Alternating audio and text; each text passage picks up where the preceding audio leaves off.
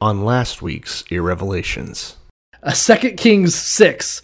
The floating axe head. Ooh, whoa, spooky. So he runs in, wakes up Elisha. Bro, bro, there's fing like ah, they're all here. They know that you're telling the king, the king of Israel about their attacks. There is some type of secret prophet vision that you can be granted that will let you see angels. He tears his clothes and he says, "I swear to fucking God, Elisha's head is coming off his body today." The point is, is that times are tough. The siege is working. They're eating bird shit. He did get his uh, just desserts, which I don't think he deserved actually. So f- that.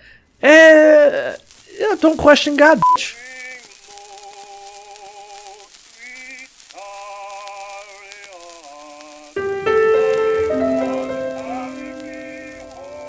Before we turn to the word, I would like to say this. I can't be a big blessing to people if I'm poor and broke and depressed and I don't feel good about myself. Blessed myself. are they which are persecuted for righteousness' I sake. believe in a literal burning Bible hell just as strongly as I believe in a beautiful heaven. No, no, no. Not God bless America. God damn America. Just in the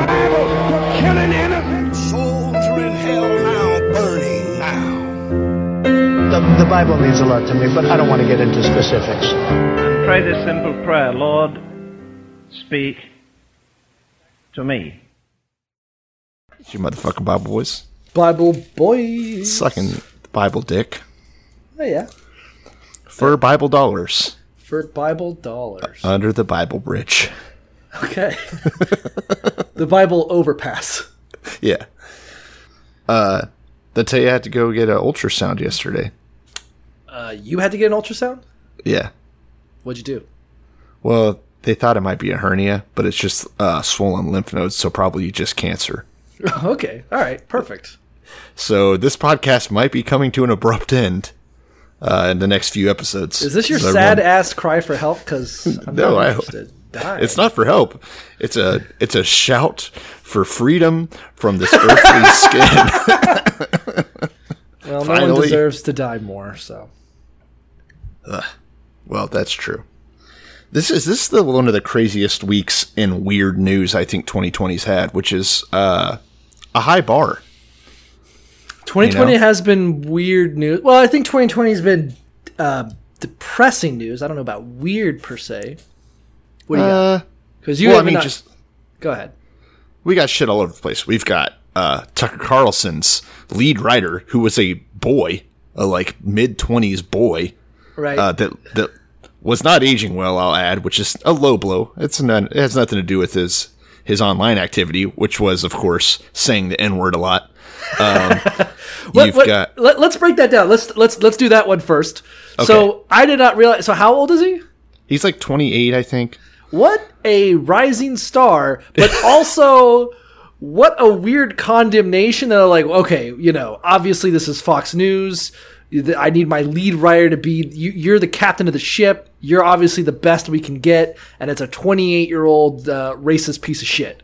Is Yeah. just Well, obviously. he came. Obviously, he came did. from the Daily Caller, which is Ben Shapiro's outlet, I believe, right? Oh, of course. Yeah. So it's not a surprise that he is a racist piece of shit. They're like, you know how to Um, get old people afraid, and he was like, that's my bread and butter. They're like, great, get in here. You're how much money to continue to do that? I mean, it it makes perfect sense that that would be who's behind the scenes, right?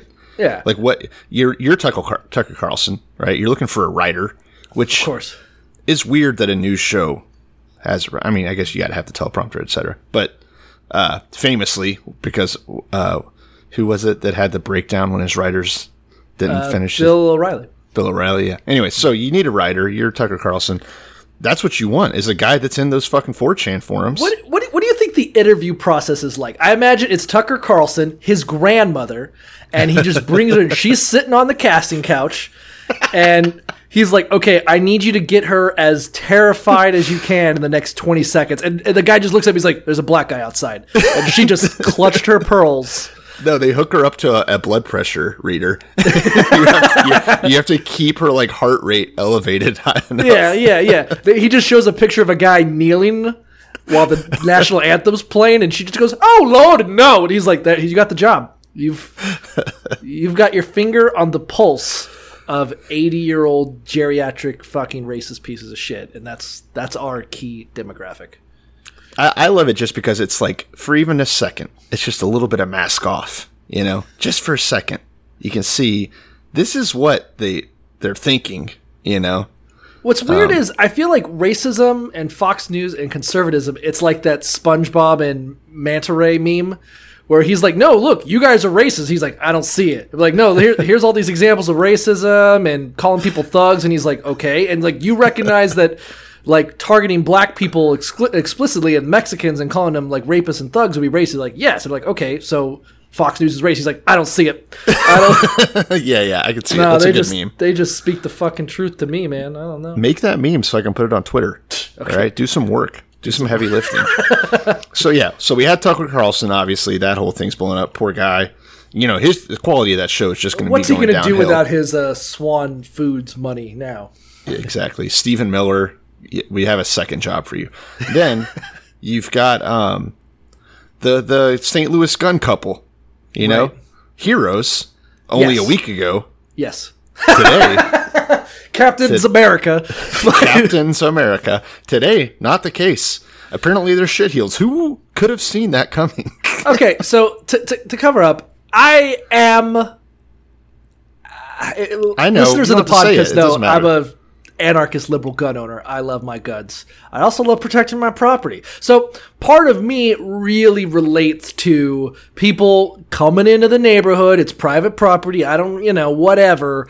I don't know that I'd stand there in like a three hundred dollar outfit, uh, fucking pointing a gun without even iron sights on it, just at random, you know, and sweeping my my wife and stuff. But uh, I, at, at my spirit, I could just tell like that's that's what every gun owner is just expecting. Some purge like scenario where, and and I think as a point of view. There's been so many instances in the past where a group of people have surrounded a house and been like, "Come on out here, we're gonna lynch you." And Yeah. I wish those guys had been armed. And it just kind of shows you how effective it is, you know?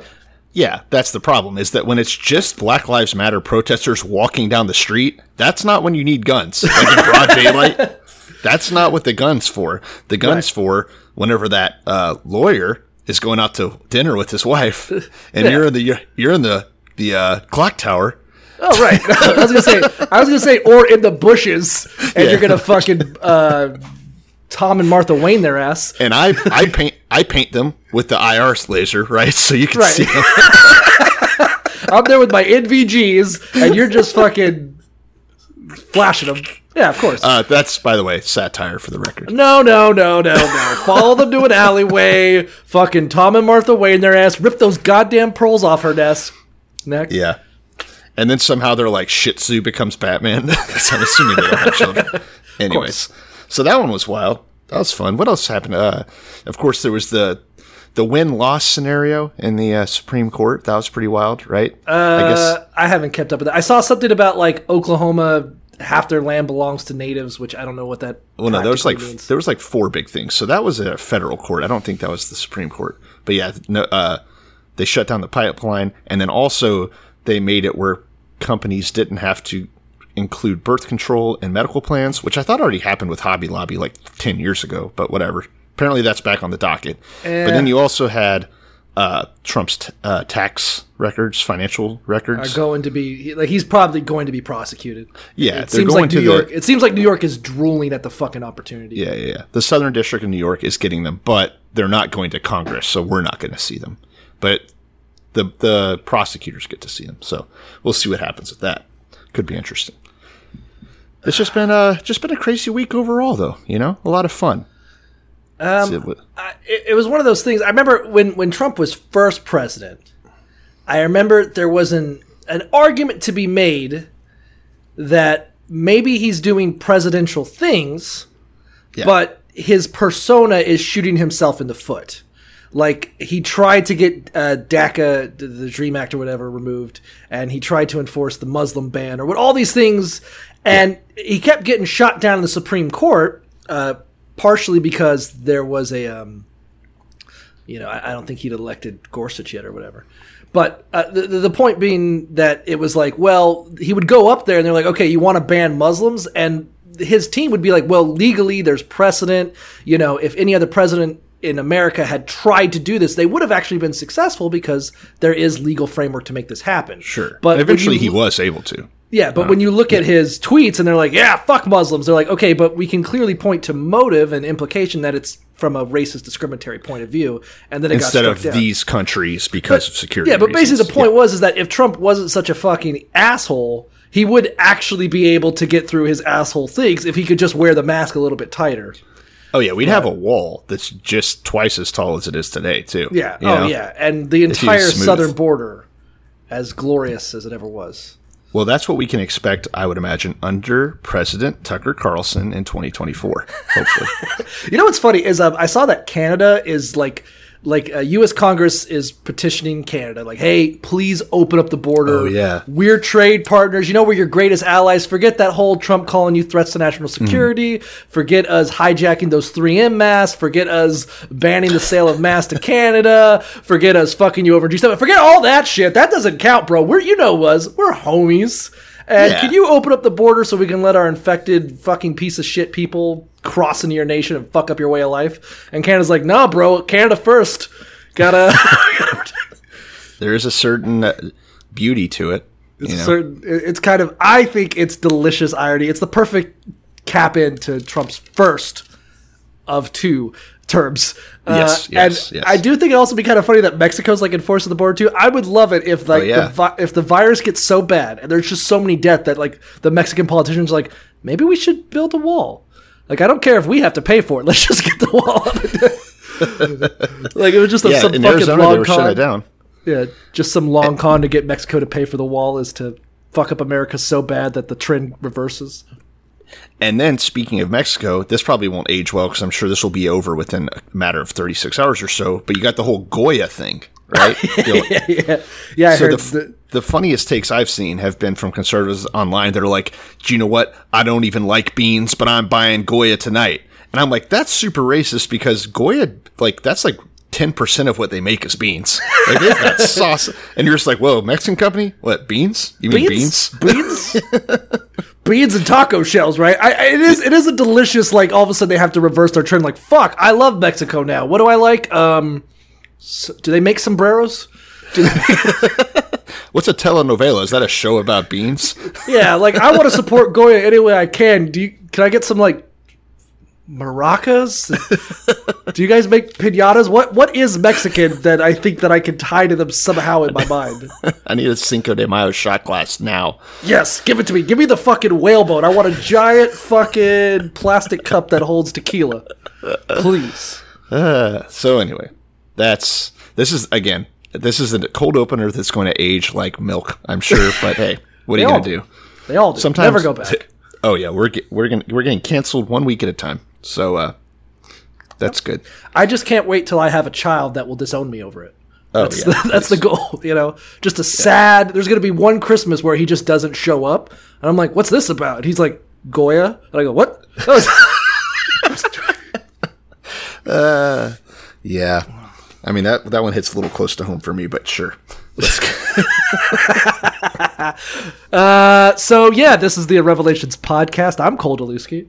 and I'm Grant DeVoice. We're out here reading the Bible so that you don't have to. And this is a good example, I think, this week of why you shouldn't read it because this shit is filthy. Okay. Filthy. Uh, uh, Filthy. we're we're gonna do chapters eight and nine of Second Kings, and we better. Eight, you just eight- called it. Eight is a slow burn, and then Yeah. nine cranks it to a almost to eleven. But we won't have That's time right. to get to eleven. Just nine. Oh, good. Good number play there. Eat. You're you're real Grant.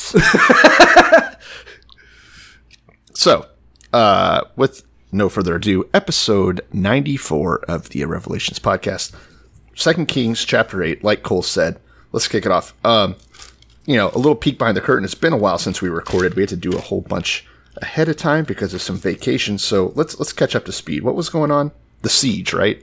There was the siege of Israel.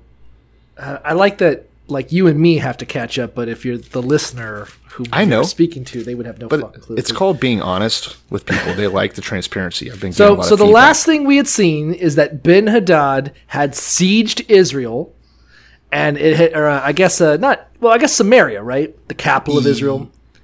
Yes. Because there's no way you siege a whole fucking country. No, it was just the city. Yeah, It was just the city. They sieged the capital of Israel, uh, Samaria, and it got so bad that people were fighting over whose child to eat first. That's right. It was badass. And uh, some lepers, the- God made them flee out of cowardice, and then some lepers saw. You you guys know we're catching up, but you guys know. Yeah, you get it. At the end of the day, uh, all of the Syrians slash Aramaeans, whatever you want to call them, went back to Syria.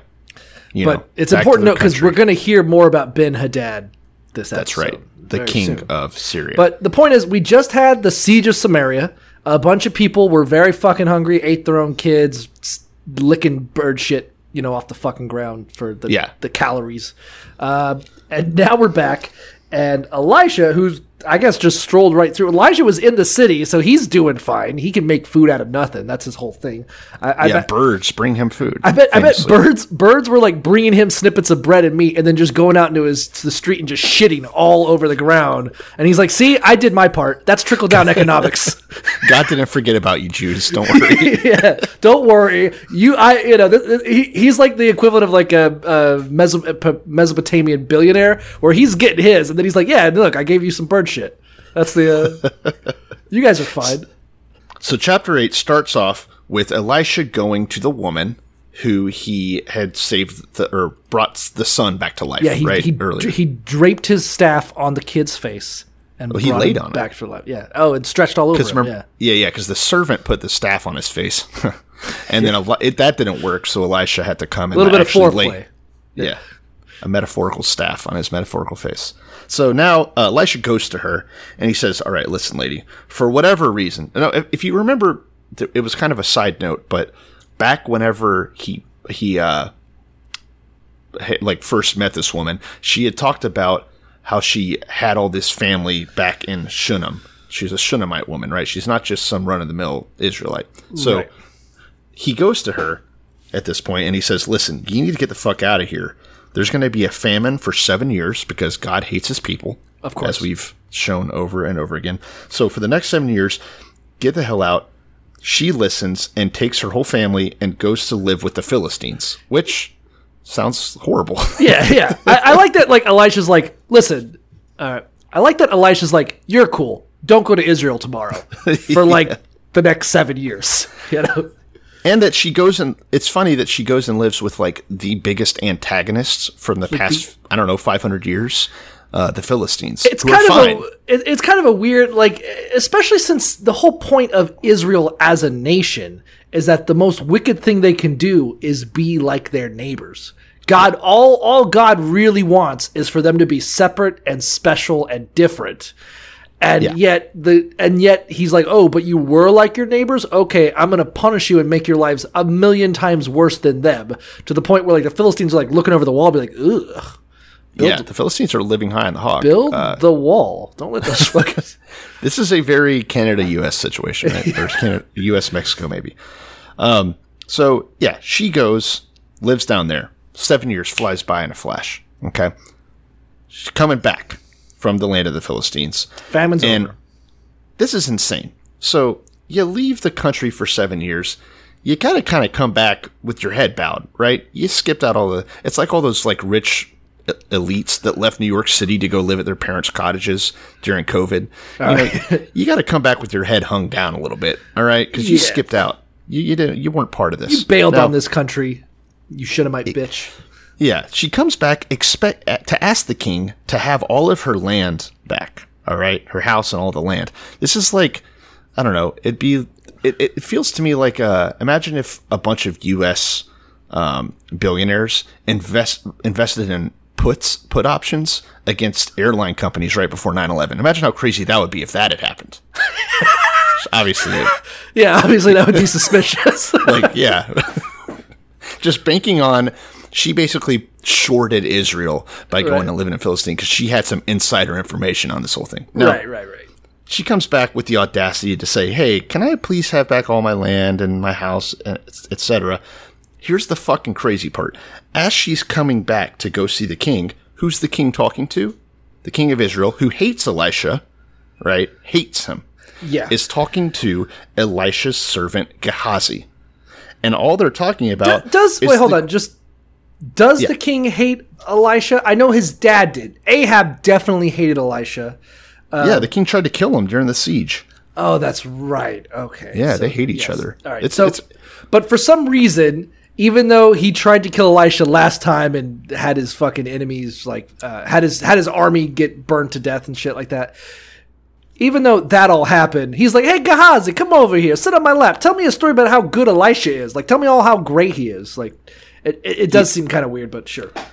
and literally the the moment that she walks in to the to palace or whatever, Gehazi is relating to the king the story of how he Elisha had saved this very woman's son. Like it's it's really stupid. Yeah, Uh, it, it'd be like it'd be like you're at dinner and you're like, "Oh yeah, George Bush. It's good that you were joining us. Can you tell me about like the highlights of your presidency?" It's like, "Oh man, then there, there was 9/11 and I had to like fucking save all the people. And there's Osama right now." And he just like walks in and you're like, "Hey, what they a coincidence." yeah, they chest bump, they high five, be like fucking the side plot of this episode is 9/11 by the way. never forget. by the way, extra side point, I uh I looked it up in 2023, I think, uh is when September 11th falls on a Sunday. So we'll have a big special episode then. Oh, yeah. If you're not dead by then, yeah. Yeah, yeah, of course. Well, I, I will be. But anyway, um, okay. So what happens next? The king sees this woman come in. Gehazi's like, "Oh, hey, this is her. This is the fucking woman that I'm talking about, who uh, Elisha raised her it son seems from suspicious. You know, Yeah. like you're telling a story about the time your guy, your friend, fought a guy at a bar, and, like, and there's the guy, and the guy just was like, "Yeah, look how bad I got my ass kicked. Yeah, it's kicked- fucking great. You kicked the shit out of me, man. These are fake teeth. kicked, kicked my wife so hard she aborted. Gross. Uh, so the the uh, king sees the woman, asks her about it because why not? Hear from the source. She tells him the story, explains in fact where she's been, right out of the country for seven years, hiding from the famine while everyone suffered and died. And he, the king says, "Hey, do you know what? Give her back everything that belonged to her, including okay, all the income from the land." From the day that she left the country until now. So not only does she get everything back, but I'm assuming people were working her land for, on for her Like or whatever. just just some squatters that came in and made some money. He's like, "Hey, you guys got a, this bill to pay now." Yeah, it's insane. So uh, the people that were eking by and the uh, famine have to give her the earnings that they like. It's, That's it's such a weird one percent landowners rights thing. She's like, you know, technically that was my land. He's like, okay, but you you left. He's like, yeah, but still, like, all right, I guess okay. You guys, those guys who toiled and sweated to like maintain her property while she fucked off on you know to our literally our sworn enemy. Uh, you got to pay her for your work. this is just an example of the monarch supporting the bourgeois, keeping down the actual working class. It, so it, it would be like there was like a war coming, and this guy flees his like wheat fields, and then this other family comes over like, well, I bet we could make some beer. Let's make some money, and they like start harvesting the wheat. They maintain the house. They fix some damaged windows and things like that. They sold a some beer, and he comes back. He was like, that was technically my land. So all that work and wheat and beer money you made, that's kind of mine. So Yeah. you know. It's ugly. It's for whatever reason though. It's what's seen as just in this story, and that's the end. That that part of the story ends there. That's okay? the whole story. It doesn't make any fucking sense. I don't No. get it. So, so to, to sum it up, Elisha tells his woman, "Hey, there's going to be a famine. Get out of here." A famine happens. Zero mention of it at all. Like there's not any talk about the people who died or whatever. Just hey, there's a famine. You go. She goes. She comes back, and the king's like, "Oh, all that sacrifice you would have made, uh, I've undone it. So you're good to go." So Yeah. I, I don't know. It, what is the purpose that because she allowed her son to get molested by a priest, she's getting the special treatment? I think you're actually uh, yeah, hit the nail on the head there, buddy. Yeah. So Um, this F- is definitely wink. It makes her feel actually. To me, it makes her feel more like a mafia guma. Like she's the fucking. She's like Elisha's mistress, I think. Okay. And maybe that's even his son. All right. That's my little pet theory. Okay, that's your pet theory. Yeah, yeah, yeah. That, It would, ex- that, it would explain her treatment. when know? we when we make our when we make our uh, coloring book for children for this story, that's what's gonna be. Is that like that that her son that comes back has like the same nose as Elisha? They're like, that's weird. Elisha busting in her while the husband's out working in the field. Yeah. So, um, Okay, continuing on. That's a great. So that's that little story. So Yeah. there was a famine. Someone left, got all their shit back. The end. No real character arc or any consequences or any change. Just, just Yep. And, and like Cole said, it doesn't mention any of the destruction of the famine. Let's remember, though, so this was a seven year famine. Let's remember that whenever the capital was put under siege for what, a few days? All it took was a few days or weeks or whatever for them to start eating their own children. So I'm imagining seven years of famine probably got pretty ugly. well, I, I think wasn't the one famine where they were like, "Hey, this famine is way too long. You need to get Elisha to come solve this shit." I think that was three like years. three years. Yeah. So even a three-year famine is enough where people are like, like, okay, we're gonna have to eat our donkeys or our children. One of those two things. And our Yeah, children this- can't pull a plow, if you know what I mean. The, this famine is 2.3 repeating times as long as that, if you're wondering. Uh, I Okay. won't fact check that number, but sure. Sure. Okay, so what happens next? We totally leave that scene. We never talk about that woman That again, I don't done, think. yeah. And we cut to Elisha going on a trip. Where is she going? Damascus, the capital of Syria. Literally, the, nearby the sworn enemy. You know, The people that had been trying to kill Elisha because what? He he was able to uh, reveal secrets of the Syrian army to Israel to avoid ambush, That- which is the whole reason the siege happened. That um, is kind of funny that the last time we were talking about Ben Hadad, his whole thing was he was trying to ambush the king, and every time he would, the king of Israel, and every time he would Yeah. set up an ambush, the king of Israel would like hear about it and go somewhere else that day. And he's like, Because God, I just want to kill fucking Elisha. I will do anything to kill him. If I could just get him to come here where I could ambush him, that would be tits.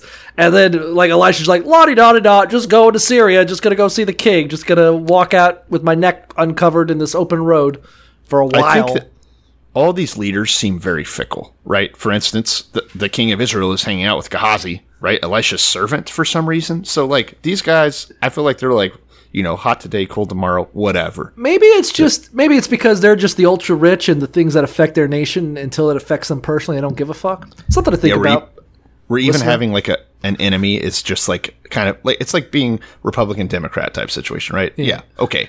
On television in the debates, we're going to scream at each other, but we're going to the yacht club later Yeah, today, yeah. and we're going to drink martinis off of uh, strippers and stuff. Yeah, yeah. We're So- going to molest a child and then talk about how bad poor people are. That's just what we as politicians are going to do. That's a bingo. I think you were already putting that down. I was just being an idiot, and it took me a second. So, uh, continuing, he's going to Damascus. Who knows why? But we're going to get into that, I guess. So he gets there, and uh, he, he has basically, I think, heard that Ben Hadad is ill. Right, that's the king of Syria who's been chasing him around. He he's going to Dama- uh, to Damascus. It doesn't explain exactly why, but we know that Ben Hadad hears about it, and his scout tells him, "Hey, by the way, the man of God is in town." yes. Uh, well, he says it to Hazael, who's basically like what the second in command or something, the general. No, no. So then Elisha went to Damascus, and Ben Hadad, king of Syria, was sick. Oh, I see. And it was told to him, saying, "The man of God is coming here." So Ben Hadad is sick, unrelated for no reason. There's no real connection to it, but Elisha just happens to be in town, and Yeah, Ben yeah. Hadad is sick, and he tells his second in command, a man named Haziel, who, if you were listening carefully, is a man we've mentioned in the past in prophecy yes. uh, where we're going to start to see that prophecy come true here. So he tells his his second in command Haziel, Haziel, Hazael, Whatever. whatever. It's got a very demon sounding name anyway. I like Hazael. That's cool. yeah, Hazael uh, says, "Hey, I'm sick. Could you go ask the man of God and find out about my future? Ask if I will recover from this illness." And Yeah, take all these cool. riches and gifts to bribe him or whatever. Classic Syrian trait. There is a little bit of humility in it, and that he doesn't say, "Hey, go get the man of God to heal me." He says, "Go ask the man of God if I'm gonna die." You know, Right. Uh, it's kind of you know, there's a lack of hubris that I can respect. Yeah, he must have had a pretty piss poor ultrasound come back. So, That's a weird joke. Anyway, I hope you live. I'm gonna Grant. cut. I'm gonna. I'm gonna cut that from the start of the uh, episode for HIPAA violations. It's not even gonna make sense. Okay, so Um, Hazael goes down to meet Elisha. He takes with him a gift of 40 camel loads of the finest wares of Damascus. So I'm picturing, I don't know, gold and frankincense. I mean, and whatever you would shit. pay to know if you're going to die or not. Yeah. That's right. 40 camel loads, though, so a lot. We're, we're like Solomon money talking. So he gets there, stands before him. He says, Listen, the king, your son, Ben Hadad, king of Aram, has sent me to ask, Will I recover from this illness? And I guess uh, saying your son is just kind of like a, uh, a deference thing, like humbling yourself before. Or, I mean, it, it literally is your son Ben Hadad, king of Syria, has sent me to you, saying, "Shall I recover from this disease?" I wonder if it's like in the way that like people refer to God as Father. Yeah. Or something like that. Maybe it's just like he's like, listen, wink, wink. I know I've been at war with Israel all the time, but you know I'm good with God. Yes, I'm your child. You So Elisha says to him, Listen, go back to the king, tell him you will certainly recover. End quote. However, the Lord has revealed to me that he's actually going to die. So this is getting weird. As Hazael has a loyal servant, you, at this point you're like, wait, what? you know, it, it is kind of one of those things where what we're going to talk about kind of to me kind of touches on that kind of like you remember when um in the matrix when he meets the oracle for the first time Yeah. and she's like oh and don't worry about the vase and he like goes what vase and knocks over a vase and he's like oh how did you know I was going to knock over the vase? And she's like, "What's really going to cook your noodle is would you have knocked over the vase if I hadn't said anything?" And he's like, "Fuck, I hate that." You know, like, like Hazael. We're, we're that, that's going to be kind of uh, uh, the theme of what we're going to talk about. But Hazael's like, "Hey, is my master going to die?" And Elisha's like, "Well, yes, but actually no." And uh, um, he's like, "Yeah, he would recover, but uh, you're going to kill him." Yes, he says. Um, he st- basically it then says that Elisha stares into him until Hazael became embarrassed, um, and then the man of God started to weep. Okay, so this is a very creepy situation. Imagine you're Hazael. You're just doing your king's bidding. You go find the holy man. Hey, holy man, is my king gonna die? Well, you're gonna tell him he's not, but yes, he's going to die. And then the dude stares at you for like minutes, and then just starts weeping openly crazy day. yeah, right? just like crazy uh, day in the office. Oh man, I mean, I've So had the he's same thing happen, but it was a hobo, and yeah, well, that's normal. uh, and we're also we're now saying uh, someone experiencing homelessness. We don't. a hobo. No, that's someone. They're not experiencing homelessness. That's their Yeah, that they are. it's not their. No, It 'Cause he defines can get a house. He's not. a no, hobo. he's not. He You're taking away his personage. All right. he so doesn't the point have is, it. He's not a person. The Hazael says to Elisha, "Why are you crying, my lord?" And he says, "Because I know what you're going to do to the Israelites." All right, freeze. Let's go back in time. First Kings chapter 19. What he's talking about here is that God told Elijah that at a certain point there's going to be a king named Jehu in Israel. Jehu is going to kill basically all the Israelites that who doesn't kill? Hazael, this man. So Elisha knows that this guy's going to come into town, kick the shit out of the Israelites, murder countless numbers of them at God's bidding. And then Jehu, the new king of Israel, is going to take over from there, kill the rest. And then whoever Jehu doesn't kill, Elisha knows he himself is going to have to kill. So a reckoning is coming, and Elisha meeting this guy and saying, "Holy shit, this is Hazael from the prophecy." He's realizing that pretty soon uh, the blood's going to start flowing. I, I think so. To recap, for those who may not remember, when uh, Jezebel had created these um, altars, not well, not altars, but Ahab had, partly because of influence from Jezebel, had created these altars with his Baalish priests. And Elijah had said, "This altar fucking sucks. You have sinned. There is going to be a new guard that comes over and ruins your dynasty. There's going to be Jehu and Hazael and Elisha." and they are going to hungry hungry hippo fucking kill all the people I hate. yeah, um, I don't think Elisha is remembering that. I think Elisha the the whole staring into Hazael is that as he looks over with his God vision, he is uh, seeing Hazael's future and is like, "Oh, this sucks. This Yeah. is fucking terrible." And that's why he stares at him and then cries and then is like, "Oh yeah, listen, I have seen your future. You will be king and you will do horribly cruel things to Israel, including ripping open pregnant women and children. hell yes. But you know what? God wants him to. What are you going to do? Yeah, that's that's your charge in life. Sorry, Hazael. I know you probably don't want to slice open pregnant women and like rip them apart like Play-Doh, but You got to. Inshallah, motherfucker. Yeah. And, going and, and. Hazael, he's just he's just there delivering a message. It's like, whoa, what the fuck are you talking about? You're saying I'm going to be king, but not just that, but I'm going to be a wicked, terrible king. Like, what are you accusing me of? What is this Minority Report bullshit that you think I'm capable of that? Yeah, he says to he says, "How could how could your servant, me, a mere dog, accomplish such a feat?" Which is also kind of like he seems thrilled a little bit, you know. He's he's he's like he's like that is my dream. That is my dream. but but how do we how do we manifest this? I love the oh. idea. I love what you're talking about. But how do we get from where I'm at now to ripping open women? The Yeah. ripping and the tearing, as it were. This this is like the exact conversation whenever George Bush went to Osama and told him what he had to do. He's like he's, like I'm basically a brain dead, coked up moron. How do I win a second term? And Osama's like, I got an idea. oh, I was picturing it the other way. Anyway, it's fine. Because Bush is crying because he knows that Osama's going to kill all the, the Americans. But which are- um, well, I, I see. I, I I think I'm I'm wondering if you mistranslated it because here's here's my interpretation. Eight thirteen. So Hazael said, "But what is your servant? A dog that he should do this gross thing." So I, I, I think Hazael, his interpretation is like that's fucking horrible. I'm not gonna do that. No, I believe my version more. Remember, you're you're reading King James version, which is like more antiquated, less uh, precise in its interpretation. Whereas this one is not him saying why or I can't do that. It's him saying how could I, such a, a just a dog on the street, how could I pull this off? Right. Is but, what it but, says. but to sum up, so Hazael is like, hey, is my master going to live and uh, or recover? Is my master going to recover? And Elisha's like, yes, he will recover, but he also will die. And you're going to be king, and you're going to be a horrific king.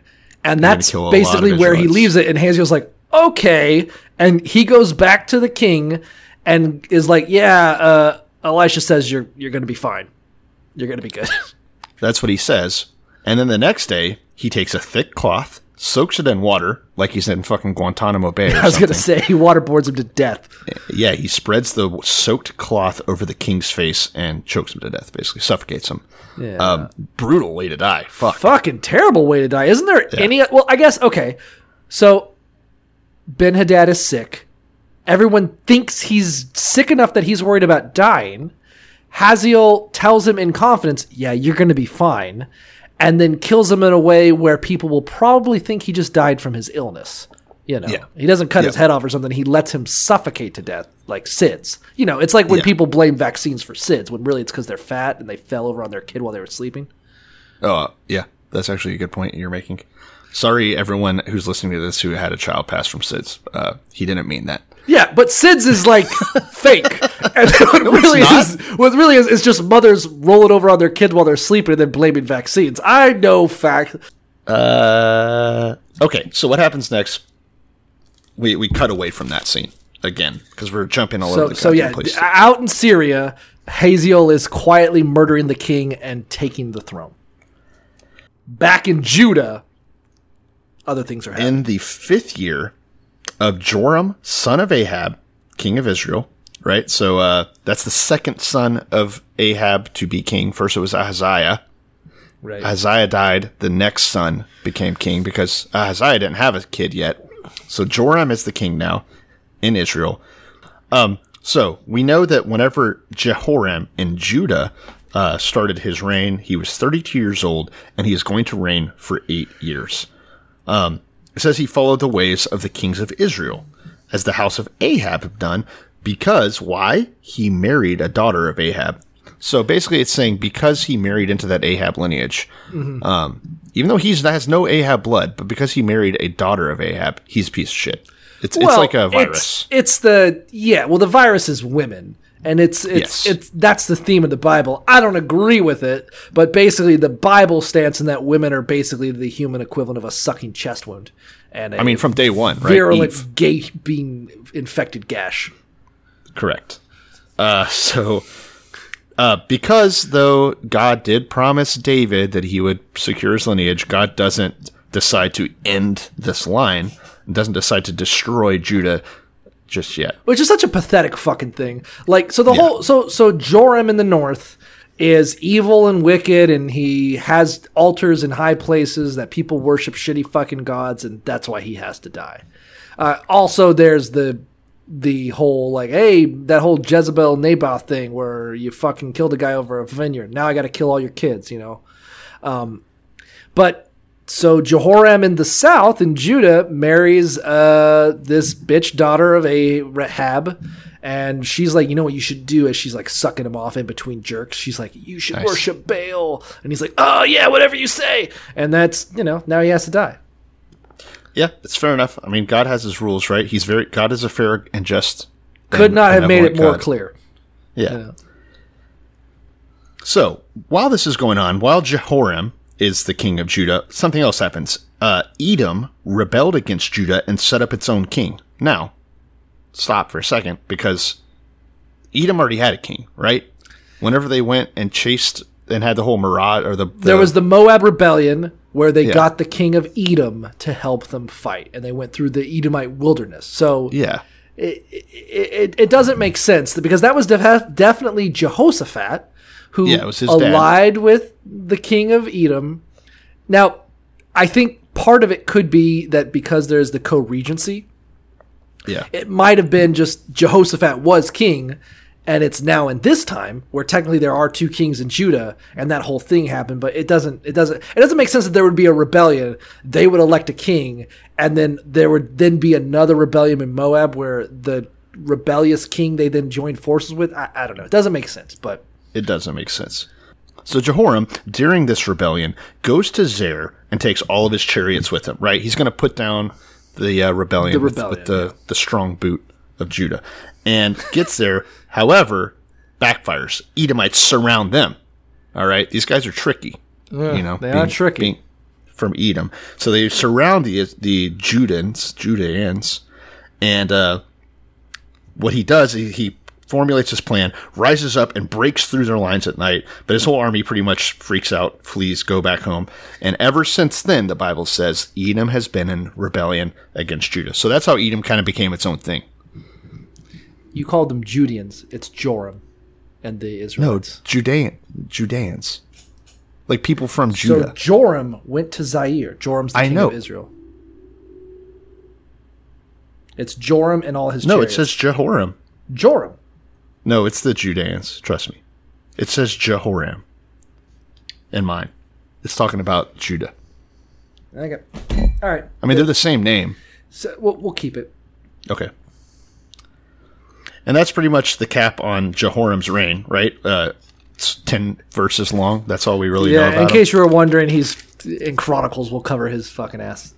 Yeah, they buried him in David, yada yada, or they buried him in the city of David. Uh, and his son's name is Ahaziah. So now we're getting really fucking confusing, okay? Because Ahaziah is the older brother of Joram, king of Israel, and is now also the name of the son of Jehoram, Who's also called Joram. It, it, it- it's fucking. It's absurd. Yeah, you would need a big ass chart to, to show all this.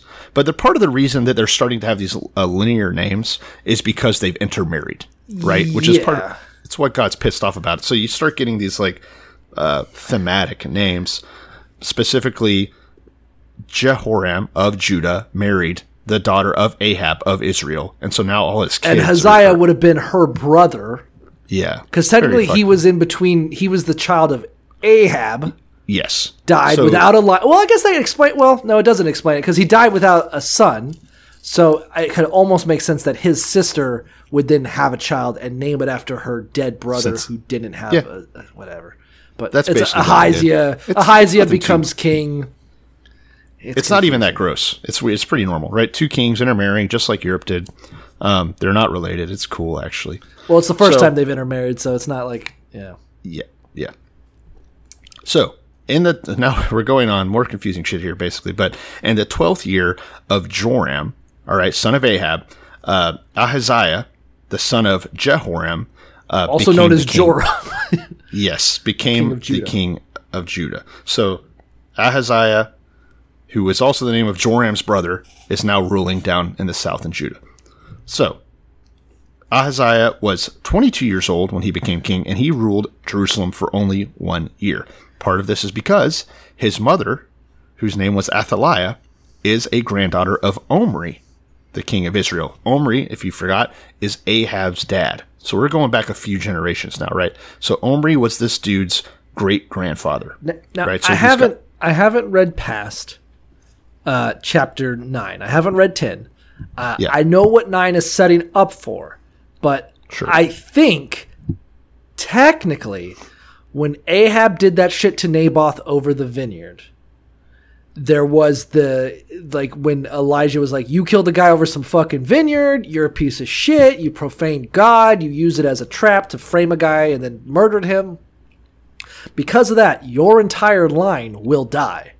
And because of this intermarry, technically both Judah and Israel are both being run by the line of Ahab.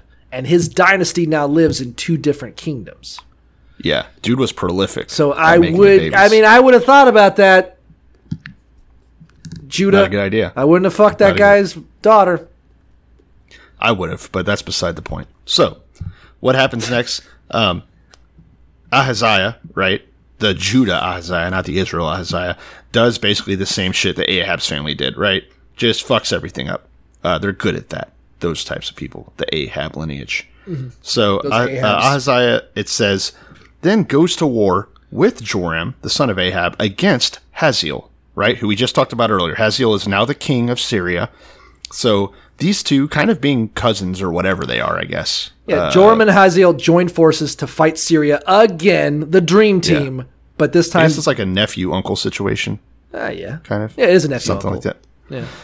So nephew and uncle, uh, uncle in Israel, nephew in uh, Judah, go to war against Hazael, the newly minted king of Syria. All right, so that's what's happening. Um, as this war is going on, uh, the Arameans or Syrians, whichever you prefer, wounded Joram. Okay, so King Joram of Israel goes back to Jezreel in Israel to recover from his wounds. And also during that time, Ahaziah goes down to Jezreel basically to hang out with his uncle. Okay, so you got both of the kings of Israel and Judah, uncle nephew, hanging out in Jezreel, wars going on. That's the end of chapter 8, right? Yeah, and so Did I hit yeah, all the points? yeah, the end of chapter eight is they went to war with Syria. The king of Israel got fucked up a little bit. He's injured. They go back to Jezreel, and they're recouping. Ahaziah is just hanging out with his uncle, and they're just like, "Oh man, that war sucked. Too bad all those poor people died, but now I'm hurt. Let's just let's just recoup, and we'll we'll go back at it next week." You know. It is very, uh, yeah, it's very. So, so that's where they're saying at the end of eight, they're recovering from a failed war. Yeah. So sorry we had to do all that part. I know chapter 8 was kind of funny there at the beginning, but then it just started to suck. So hopefully we can reward your patience here with chapter 9, which is a little bit kookier. I. A bit, little- a bit. of fun. I do think it's kind of interesting. I, I wonder. So I, I never really made the connection about what the significance is of uh, Athaliah. I, what did I call her? Athaliah. Athaliah. I Oh, the mother? fine. Yeah, the mother. Yeah. But but that whole intermarrying is kind of a significant thing because one, it means that both lines are the line of Omri, but it also means that like that whole God being like, hey, guess what? There's a new clan in the north. There's this David's line in the south. That's how it's going to be for a while. And then, kind of through intermarrying, they've essentially stopped that whole war that God really loved. He really likes it when there's all that Jew on Jew crime. Uh, He likes to keep them fighting each other, keep them down, you know, keep them out of the voting booth. But um, now he's like, oh, they're they're banding together. They're working as a team. They're they're all unified. You know, the they've squashed their beef. No north side, south side bullshit. I got to find a new enemy or a new way to to, to make them mix them up again.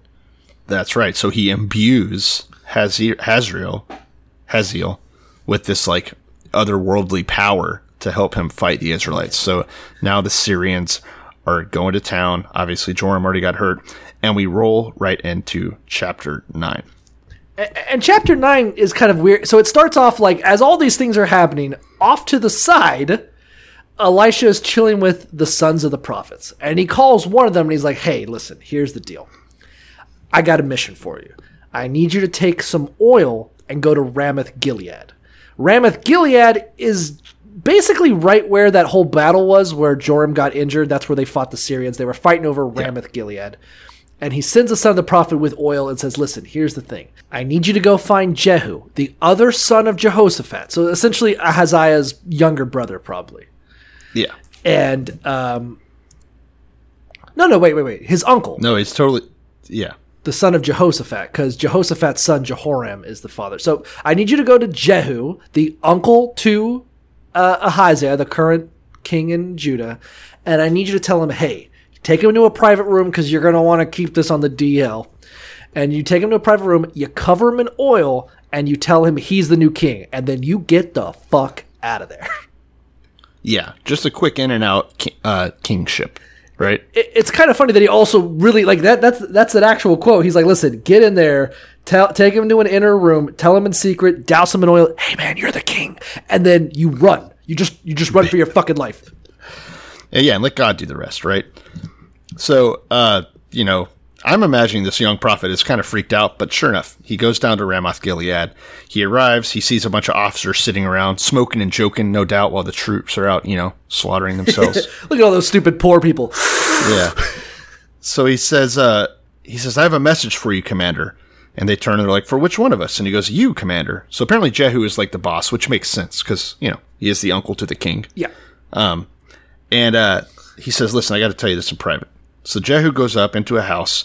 Boom. The prophet whips out his oil, which I don't know if you're a young Israelite man, you got to know what that means, right? You're about to get oiled up by the priest, baby. it's time for some private time with a priest. I'm getting some baby oil out.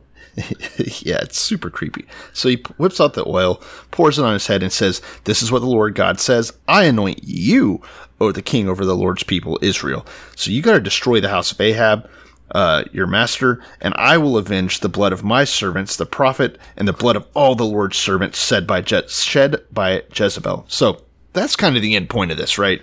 Jezebel is this outsider woman that got brought in, brought all her evil witch magic, right? She's the enemy. Yeah, she's she's a big, fat, stupid cunt bitch, and God hasn't forgot about her. And he's like, "Yeah, you, you come to my town, you fuck up my shit. All right, I'm gonna I'm gonna remember you. I'm gonna let things be really evil for like 20 years, and I'm gonna kill a lot of people, but I'm definitely not above punishing all of Israel from how much I hate you." Yeah. And this woman has to be like decrepit at this point. She is fucking old, right? Um, well, it's only been 20 years, so she might be in her 40s and 50s. I mean, too old to fuck, but not too old to just be alive as a shattered husk of a woman. Yeah, but like her her grandkids are king her grandson, in fact, is the king of Israel right now. No, no, no. Her son is. It's Joram. Jehoram. Jehoram is the no, no, no. son of Ahab, her child. No, uh, Ahaziah is the king of Judah now. Ahaziah is her grandson. Yeah, that's what I'm saying. he's Je- like twenty. But her, like but the son, of, the, the king of Israel is her direct son. Now she Yeah. ha- she is old enough to have grandchildren. She has grandchildren out there, but she's just a grandma.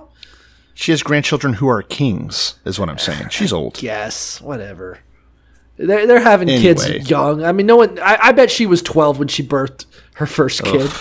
Disgusting. So, for whatever reason, we're focusing on Jezebel as the real issue at the heart of the Ahab problem. Well, I mean, the other guys, they're just a man. They don't have the kind of maturity and thought process a woman has. They're at their core evil, according to the Bible. Correct. I'm not. That's not from me, you know. But God doesn't respect women, and this is a clear point. That's very true. They're bad. Okay, wait, wait, hold up. So I just looked it up on my little Bible app. Uh, Jehu, son of Jehoshaphat, son of Nimshi. That's not our Jehoshaphat. okay, so Uh, yeah, yeah, it's a different. Okay, so it said Jehoshaphat. That made sense to my mind that that's why he would be king. But you're right. It's a different Jehoshaphat. Just a completely. I fucking hate the Bible. Why does everyone Well, have to yeah, say 'cause it just goddamn says- name? Yeah. yeah, the, the Bible says, oh, and so here's Jehu, son of Jehoshaphat. So we're all thinking, oh, it's the uncle of the current king. No, just a random, just different a random Jehoshaphat. different Jehoshaphat. Same. Okay, so Jehu is his own dude. He's a different line, a different dynasty. He just happens. He's to not of David. He's not of. House David, which is the important part. Which would make more sense if he was, but whatever. So, uh, he comes out, and his fellow officers are like, "Hey, man, you good?" Like he, he had just been anointed by this this uh, prophet. His fellow officers like, "Are you good?" And he's like, well, you know that guy, the prophets, they're, They're fucking- fucking You know, nuts, right?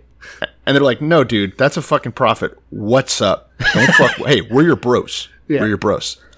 And he says, okay, fine, fine. Here's what he said. Uh, I'm the king now. Woo! Is uh, and they freak out. They they uh, take off their cloaks. They spread them under him for him to walk on, right? And they blow trumpets, and they're like, "Who's the king?" These dudes clearly hate Joram. yeah, why wouldn't they? Like, like the, the moment that there's like some dude comes out of a house, it's like, "Hey, I'm the king now." They're like, "Oh yeah, duh." I, I think that makes sense to me. I, I, I was really confused because I thought it was like, okay, he's the son of Jehoshaphat. He, he he's part of the line of Judah. But then they're like, oh yeah, you got to kill your master in Israel. I was like, why the fuck would he be working for the other side? But yeah, okay, Yeah. so it's a completely different guy. But the point is, he works for Joram. They all fucking hate him. They can't wait for him to be dead. And then he's like, "Oh yeah, by the way," he's like, "He's like, he's like, so what? What was that about?" He's like, "Oh yeah, I'm just, I got, I'm getting a promotion." They're like, "What?" And he's like, "To king," and they're like, "Ah, you got me." picture this picture this you're the troops all right you're in the marine corps you're in uh i don't know afghanistan fighting right, Right. and uh some like desert goat guy comes up to you and is like hey i, I need to talk to you i got some intel and he's like i need to talk to your commander and the commander takes the shepherd into this little hut and he comes out and the other soldiers that were all sitting Just watching that guy Marines, flee at the top of his, like Yeah, his yeah. at top speed, just down the road. the Like, That's weird. Shepherd runs off. They pop some shots at him to send Yeah, him away. And uh, they go to their comm- their captain. They're like, "Hey, captain, like, what, what the hell was that about?" And he's like, "Ah, just a crazy guy." They're like, "Come on, dude, what's up?" He's like, "I'm the fucking president now." and they're like, "Yeah!" I guess. And then they go back to America and take over. he's like, he's like, he's like, he says, "I'm going to be president." Like, what do you got to do? He's like, "I got to blow up Congress." They're like, oh, "Okay, that's it." That's basically what just happened. yeah, yeah, like, like, but isn't there currently a president and an entire like line of people? Like, how many people would have to die before the general becomes king? He's like, a lot. But I got the fucking. Almost all of them. I don't know if you. I, I don't think you heard me. God said it's cool, so no regrets. They're like, all right. that shepherd guy said. That fucking mad drunk shepherd said, "I gotta go like wipe out the entire fucking legislative branch." And they're like, "Yeah, all right, okay, fucking hell yeah, bro. Let's take off our jackets so you have a place to stand." and that's what they do. So what happens next? Uh, Jeshu or Jehu, sorry, um, he starts conspiring against Joram, who's got a takeout. Now, if you'll remember, Joram uh, is now ki- chilling in Jezreel with Ahaziah, his uh, nephew or whatever, uncle. I don't Yeah, know. Yeah, both both So- kings are now hanging out in Jezreel. Yeah. So, um, Jehu said, If you desire to make me king, don't let anyone slip out of the city to go and tell the news in Jezreel. So basically, he's like, Look, if we're going to pull this off, we're going to need to keep it down low until it's time to pop off. Right. Makes sense. It's a right? it's You a legit conspiracy. He's like, Yeah. and really the crux of it is that God has told him you will be king. So he's still got to put the work in. Like when people say God helps those who help themselves, your Yeah. your success might be tied to you have to kill some people in charge. Yes, But as long as you got the okay. check. Yeah. Yeah. Okay. So he gets on his chariot and starts riding to Jezreel, where Joram is. Um, now, the lookout at Jezreel is doing his job. God bless him. Looking out. And he and he sees uh, Jehu's troops coming. I guess Jehu's bringing some boys with him, as you would want to do. And so he says, "Hey guys, uh, hey king, there's troops coming." And Joram says, "All right, get a horseman, send the horseman out there, find out, make sure that it's all cool, right? Because why are they? They I guess they can see that it's their Yeah. own boys. why is like, are why they- is a army coming to town? Yeah yeah yeah like the the battle's over there. We're resting. We don't want to be disturbed. You know, this is this is our spa day. Stretching So- my thigh muscle. So this horseman rides out and is like, "Hey, the king wants to know if you guys are chill. Like, is what is this?" And Jehu says to him, "All right, motherfucker, let me tell you something. Get in line because we're going to go take this bitch out." So uh, basically, he just turns the horseman onto his team. Um, Yeah, So the it- it's kind of weird. Like the lookout goes is or the, the the messenger is like, "Hey, are you guys? Do you guys mean peace?" And they're like, "Fuck peace." And I was like, "All right." like, it is actually badass. He says specifically, "What do you have to do with peace?" And it's a soldier he's talking to. He's Yeah. like, "Bitch, you want peace? That's your. What is your job Yeah. if we have peace?" like you got you guys have peace. They're like, "Oh, what? Me and all my murder machines that I have with me?" Yeah, we're real stupid, peaceful. stupid fucking question. as he's picking his teeth with. He's just they're like, "Are you cold?" He's just got the gun in his hand. Like, what do you think? Don't make me get obvious with you. Don't make me slap you. so the lookout, who initially reported these guys coming and told the king, goes back to the king. And he's like, "Hey, uh, just so you know, your messenger got there. He's not coming back. It seems that he has, you know, buddies with those guys now." So the king sends out a second horseman who gets to them and says, "Hey, the king wants to know what you, you know, are you guys cool?" Same thing happens. Get in line. Look out. Same thing. He says, "Hey, uh, yeah, they're still coming. He's just get the messengers are just joining his team. We need to stop sending them." it's like uh, it's a little bit like a Napoleon thing. They're like he just like Yeah. walking. Like, "Hey, what, are you trying to like retake the throne?" He's like, "Get in the back. Get on the bus." They're like, "All right, yeah, I like that idea." I, it, it also just kind of goes. You could just tell that like people just don't like Joram. Yeah, yeah. Oh, for sure. So the uh, the lookout sees the second messenger in a row join up with Jehu, and he goes back and reports, "Hey, uh, just so you know, that messenger's not coming back either. And by the way, the leader appears to be Jehu, the son of Nimshi, uh, and he is driving like a fucking madman." Uh, so. I don't know what that means. I'm picturing like Cruella de Vil when she was driving in the Disney cartoon. I think it's also it's confusing. So uh, the the analogy I have, and this is super fucked up, but uh, I used to have a guy that I worked with uh, who had served in Afghanistan. nice. And at the time, he was a medic and he was with a sniper team and they were watching a road and they saw a guy digging in the side of the road.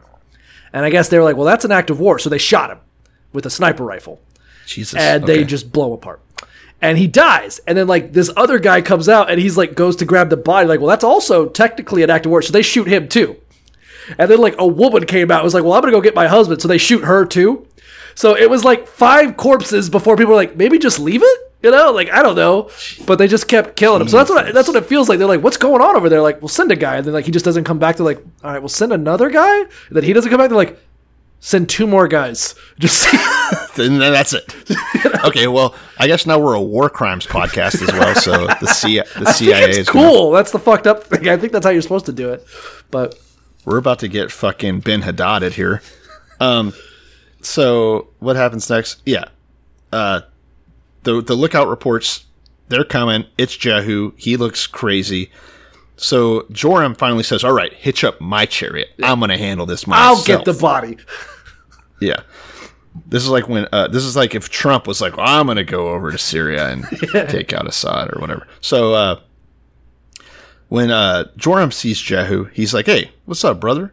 Now, noted real quick, there are right at about the point where Naboth's vineyard was taken by Ahab, which we So know is right next to the palace. So he's Yes. on their doorstep, and they go to meet Yes, him. and they're on hallowed ground or cursed ground. I would I would I say. guess you should just read So- the actual like text because it's pretty metal. Okay, so they met him at the plot of ground that had belonged to Naboth. That's all it says. The Jezreelite. So Joram gets out there. He says to Jehu, Have you come in peace, Jehu? And Jehu says, How can there be peace as long as all the idolatry and witchcraft of your mother Jezebel abounds? So basically, he says, No, I'm not. I've not come in Yeah, peace. yeah. Are, you, are you cool? It's like who can be cool when your bitch mother's still alive? Like, huh? Like she's just in there being an old lady existing. Yeah, I don't know. Yeah, I mean, my my dad's been dead for a while. Is that who you mean? He's like, no, no, no. I'm going to kill your mother. So Joram screams and is like, ah, treachery, Ahaziah, and starts trying to run away. Just real fucking weak ass moves. Yeah. And Jehu whips out a bow, blasts him in the back, dead. Yeah, Badass. Uh, and the arrow takes his heart out with him as it explodes through his chest. So Fuck you. I mean, if you're so uh, uh, continuing a long tradition of shooting people in the back as they're running away. Yeah, it's, it's cool. And Jehu turns to his like uh his right hand man, Bid Bidkar, and says, "All right, pick him up, throw him in that field. That field belonged to Naboth. I guess it's like a the fact that like even the small folk know about Naboth says a lot. Like these guys It, hated. maybe that's why they all fucking hate him. Is that everyone probably low key kind of knows that Jezebel is a bitch, that they killed a guy over some fucking land, and his Yeah. entire family. It, it- it's just it's the last days of Russia where they're like, this sucks. These people suck. There's corruption. I don't like it. Let's uh cut their fucking heads off. And and in fact, um, Jehu points out to the guy that he orders to throw the body in the vineyard. He says, "Remember when we were riding behind Ahab and God made the prophecy that this was going to happen?" So these guys are like veterans. They've been around for Well. I, I think so. The context is like, remember when we were with Ahab and Elijah told him he would die in a field and like his body would be licked his blood by dogs and shit like that. So I think Yeah, that's why doing- everyone knows is because Elijah fucking aired his business out in the street like he's fucking uh, Jada Pinkett Smith. Nice. Uh, so uh, yeah, so basically, and these guys again have been they've been around. They're they're fucking warriors. So Ahaziah is looking down and uh, sees what happens. So he flees up the road to Beth Haggan, place I've never fucking heard of. Why would you? Uh, And Jehu chases him down, shouting, "Kill him too! Like, don't let him get away." For whatever reason, I don't know why. I mean, that's the king of Judah. Why the fuck? Uh, I think, and this is what I was talking about earlier, where Ahaziah, even though he's the king of Judah, is technically the line of Omri. Yeah, that's fair. which is what Jehu's. That's how he's, and we've seen this before, where like God's like, oh yeah, that king was that I elected and put in power and let him do all that evil shit. Uh, I'm going to elect a new king, and his first task is to clean house. And then when that Yeah. guy goes evil, I'll hire someone else to kill his house, and then I'll, uh, you know, which happens every fucking what two generations yeah, or yeah, so. like twenty every every This twenty is- years, there's a massive political coup and murder. yeah, to this great, day. great time to be an Israelite. Yeah. Great time. God is So, great. uh, so Ahaziah is trying to escape, um, and Jehu chases him. You know, they they wound him as he's trying to get away on his chariot. But it says he gets all the way up to Megiddo, and that's where he dies. Fun fact: you know what Megiddo is? You know about Megiddo? Uh, I know that there was Megiddo in the past. I feel like we talked about it. Allegedly, the only thing I know about Megiddo is allegedly that's where the last battle with Yeah. Jesus Ar- and the Antichrist Armageddon? are. Yeah. Armageddon means hill of Megiddo in Greek. So fun fact. So that's where it's all going to go down eventually. There's something kind of poignant about uh, about Ahaziah going there. Like both kings of Israel basically dying, and one Yeah. of them dies in Megiddo. It's deep. Um. Okay, so yeah, his servants take him by the chariot to Jerusalem and bury him with his ancestors in the city of David. Um. So boom, both kings dead in a day. Kind of badass, right? Yeah, but you know, let's not forget why we're here. He just says to his boys, he's Oh, like, yeah. one last loose end, one last Yeah. little uh, thing on my fucking checklist. He's hungry. Let's keep in mind, he's a hungry boy. He's been working all day, but you don't leave a job half done. So he No. goes back to the palace to where Jezebel is just chilling, legs splayed open, whatever she does with her time. Being an old lady, just She's airing it out. knitting, knitting with cats. All right, but Happy old widow. But she Jezebel has heard this shit, and Jezebel gonna do what Jezebel gonna do, and she hears that there is a man on a murder mission, and she's like, "Well, what do I know best? Being a whore." So she puts on ma- so she puts on makeup and gets as seductory as she can, and when she sees Jehu walking up, she goes out to the window and calls to him. and just she's looking right. All right, she's up in that window, looking hot as hell. Hot as hot as she can at her age. Give it to her. Yeah, I mean, and she she yells down, and this is interesting. She yells down, "Have you come in peace, you Zimri, you murderer of your master?" Zimri is, of course, the king for a very short period who murdered a king who was then murdered by Omri, her father-in-law. the So irony, kind of like the irony. Yeah. Like, what are you like? Are you some kind of like? Uh, it, it'd be like it'd be like um, John Wilkes Booth's niece looking up at uh fucking um, Lee Harvey Oswald, be like, "Oh yeah, you one of those John Wilkes Booth types?" He's like, "Yeah, I, you." You know goddamn well who, what, who we are, but yeah. So she thinks she's a badass. she's like, "Is that? Do you want peace, you king murdering piece of shit?" He's like, "I, how do you think you got where you are, lady?" So he yells up to the window, and she's with her attendants, right? Obviously, she's a queen mother, queen mother, whatever. He yells up to the attendants, "Hey, who's with me? Who's on my team? I got God. Who's with me?" And it says of her three eunuchs that were attending her, two of them are like Oh, me? Uh, yeah. Which, if I was up, yeah, she, obviously you have to have eunuchs because no one's allowed to fuck the queen, and you know that's that's what you do to get that. That's how you find good workers. But I, I, I like the idea. Like I'd like to do. You're up at the window, like, all right, uh, she's up at the window. Hey, who's up there? I need some help. And like two eunuchs come out. He's like, is there anyone else up there? Anyone with a penis. I'm looking. That's the main key element. All right, fuck it. I'll take it. So Damn. he, he's like, who's out there to help me? Two eunuchs. How you gotta ans- put my boys on blast like that? two falsetto voiced weirdos open the door and be like, "Yes," like, "All right, you, you'll do." Can you uh can you bring her down for me? So th- this is so metal. I just let's just get into it. Not bring her down. Yeah. Let's Can you, can, hey, can you guys help down. out? They're like, we know what you want. So they push her out of the window. She falls to the ground from the height of the balcony, splatters the horse with blood and the walls with blood. And Jehu's like, ooh, gross. And he has his horse stomp her to death in the street. You know.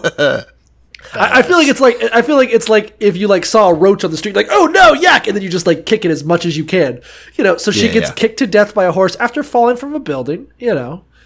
yeah, the old double whammy as we call it in the business. So Jehu has now crushed a woman to death with a horse. Is like, oh man, that reminds me, I'm hungry, and so he just leaves. He just goes, well, all right, I got things to do. So he goes and he gets some food, gets some drink, rests up in the palace. in the palace. He yeah. goes right into the palace. Just go have He's a the king now. Yeah, he's like, whatever. I'm here. My first order of business, cheeseburger, and then after he's done eating, after he's found, he sends his boy. He's like, you know what?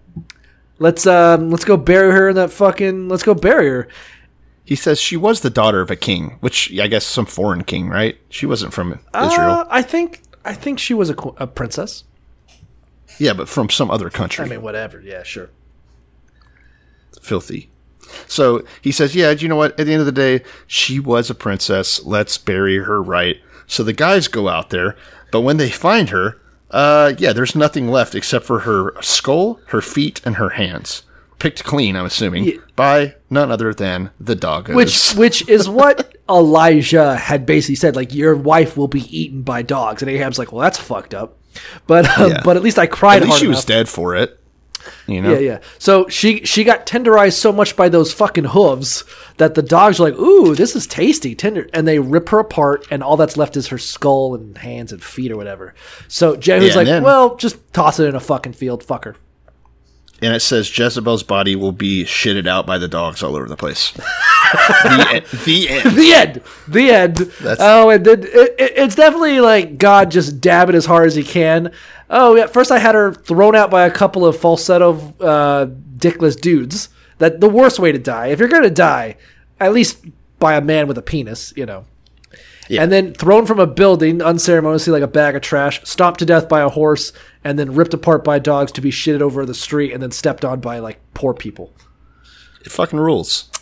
It's it's every Awesome. every story of the Bible connected by a thread of hope. Yeah, yeah. Some real fairy tale stuff. Old Testament, here. New Testament, all the same to me. It's all good. you know?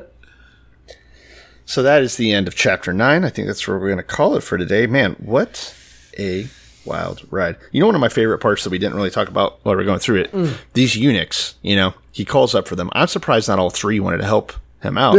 it's like, oh, you want us to turn on the woman that we had to have our penises cut off to serve? Really? Well, you know, probably that third eunuch was his was her bottom bitch. He was like her nice. favorite eunuch. I wonder if uh, He got a like, double serving of uh, bird shit during the fucking.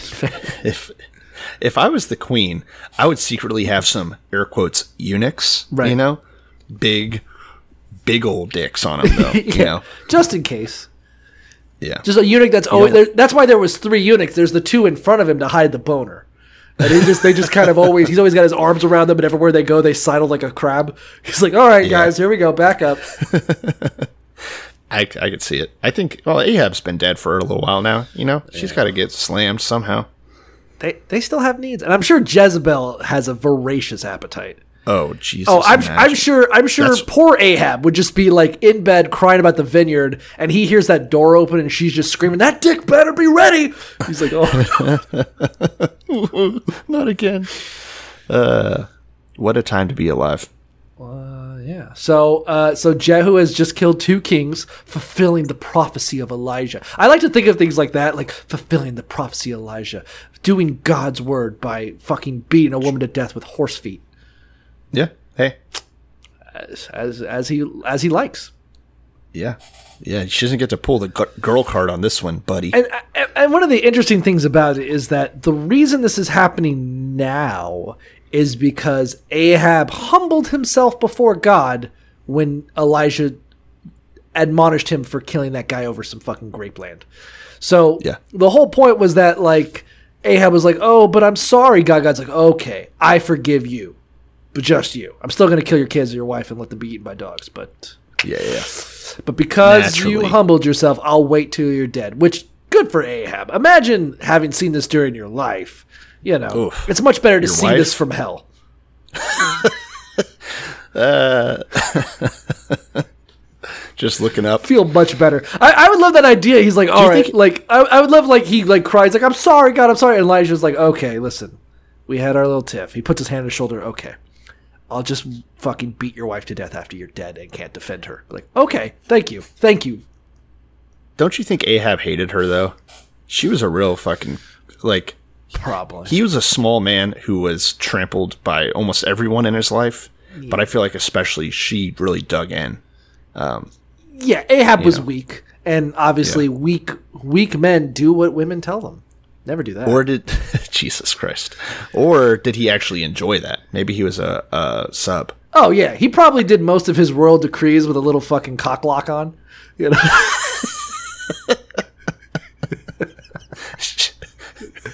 just watching that third eunuch rail her. You know, oh, nice. Yeah. Yeah, these kids might not Joram might not even be his. Fuck. Probably not. Who knows? well, what a story, huh? Um the Bible. anything else that we want There's nothing more wholesome than this. No. Real Hans Christian Andersen shit. Uh, it's uh, it's good. It's good. It's Yeah. terrible. But you know what? That's what again. And, and and and I think the key point is this is what happens when you have an uppity wife who you don't hit enough. You know, Yeah. I think that might have something to do I don't it. think I'm like I'm like I'm not joking. I think that's what you got to do, audience. You got a woman. She's like, when are you going to ask for that raise? And you're like, you know what, man? I'm going to get some eunuchs in here, and when I'm dead, you're going to learn a fucking valuable lesson. Jesus. Uh, I you know, after I'm dead, whatever. I guess. Uh, what's our what's our Twitter handle? Yeah. If you don't already, follow us on Twitter at Bible Pimps, Fucking terrible, but fine. and if you want to send us an email, you can do that at revelationspodcast at gmail.com. Before we go, uh, did you see that Kanye West is running for president? That's one of the other crazy but- things we haven't discussed. But I mean, it, it doesn't it doesn't have much validity. But He didn't file in time, right? Isn't it too late? Does it matter. Just write him in. Yeah, good point. Write him in, idiots. Write him in. Hey, let me say this too: a vote for Biden is technically a vote for Trump because you should have been voting for Kanye. yeah. I like that. I like that Kanye West was like, "Oh yeah, I'm running for president." And they're like, "Do you know anything about foreign affairs or military?" He's like, "I don't like abortion." And they're like, "Fucking, where were you ten years ago?"